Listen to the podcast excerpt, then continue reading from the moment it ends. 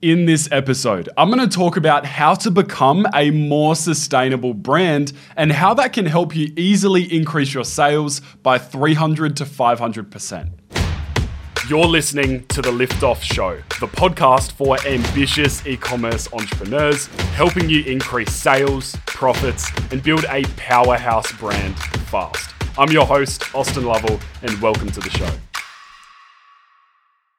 Now, more than ever, consumers are becoming more conscious of how their buying decisions online are impacting the environment. And some very, very interesting statistics from some recent studies show that 73% of global consumers would change their shopping habits to reduce environmental impact. Now, this one in particular, what is it telling us? It's basically saying that three out of every four customers would likely buy from you instead of your competitors if you adopt more sustainable practices, if your shipping is more sustainable, if your supply chain in general is more sustainable, from product development through to production and delivery. And another interesting fact that came out from that study was that consumers are willing to pay premium prices for eco friendly products. So, in this episode, I wanted to share some ways that you can become a more sustainable e commerce brand while also doing good for the planet. Number one is constant reinvention. So, seeing how you can improve all aspects of your business and more particularly your product production, because there may be materials or production processes that aren't sustainable that really increase your carbon footprint. And so, if you can minimize those, if you can adopt more sustainable production processes, if you can substitute materials or ingredients out of your products and replace those with more sustainable alternatives, that's a great place to start. And that's going to have a huge knock on effect throughout the rest of your business. Now, number two is sustainable supply chains. Now, this is adding on more from the previous point, and this is more of an all encompassing one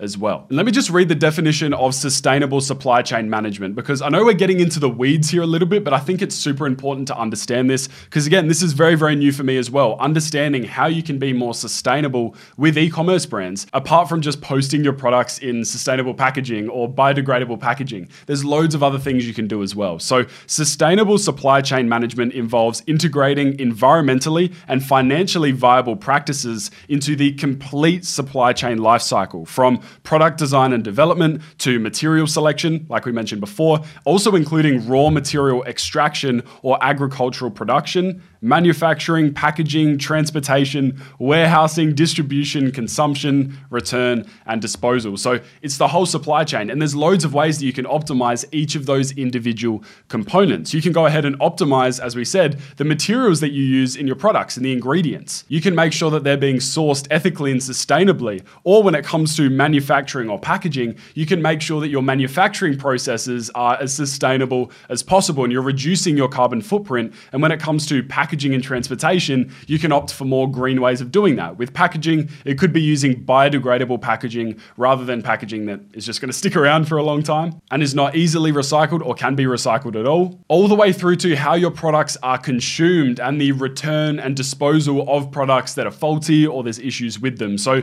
there's loads of things that you can optimize within your whole supply chain that's just going to make you a much more sustainable brand. And I think one here to think about as well is that you can be sustainable and promote sustainable practices even after you have sold the product to the customer because most of these pieces are before the purchase. They're the production, the sourcing of materials, the manufacturing, the warehousing and transportation, all of those elements. And generally speaking, after the product is delivered to the customer, most brands might forget that there are other ways to be more sustainable and promote more sustainable practices even once the customer has got the product. A really good example of this is a brand called Zero Co. Zero Co sells domestic cleaning products, and part of their initial purchase is that you get the bottles. And after that, instead of having to reorder new bottles every time and increasing the amount of waste material, they simply send you refill packets that are biodegradable based on what I've seen from my research. And so all of a sudden, after the purchase, they're weaving in more sustainable practices so the customers can feel like they're doing better for the environment. And it also reduces waste and additional costs that the brand might have to incur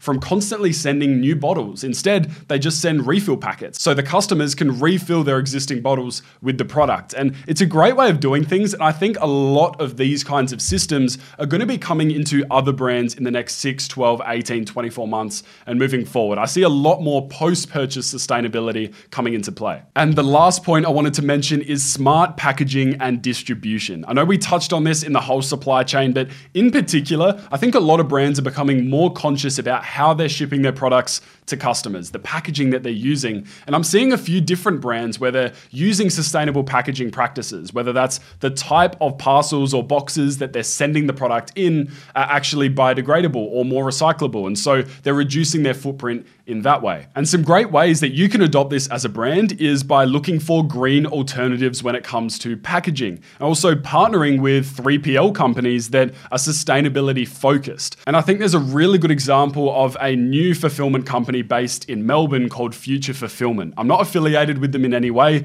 but I think the setup they have is really, really cool. And basically, what they offer in addition to the standard fulfillment and warehousing processes is that they offer 100% biodegradable shipping satchels and boxes, which is something we touched on before. And for every order sent, they're planting trees around Australia. And so just those little things like that, even from a fulfillment standpoint, there's ways that your brand can be more actively involved in sustainability. And not only is this going to make your brand more sustainable, but it's also going to allow you to increase your sales and profit margins based on the stats that we talked about earlier. So I hope you've enjoyed this episode. You can take away some of these points and go and action them on your own brand, even if it's in the early days promoting sustainable practices, which I think the big misconception is that being sustainable is a lot more expensive. But as we heard earlier on, not only are customers willing to pay a premium for eco friendly products and buy from sustainability focused brands, also, the price of being sustainable is decreasing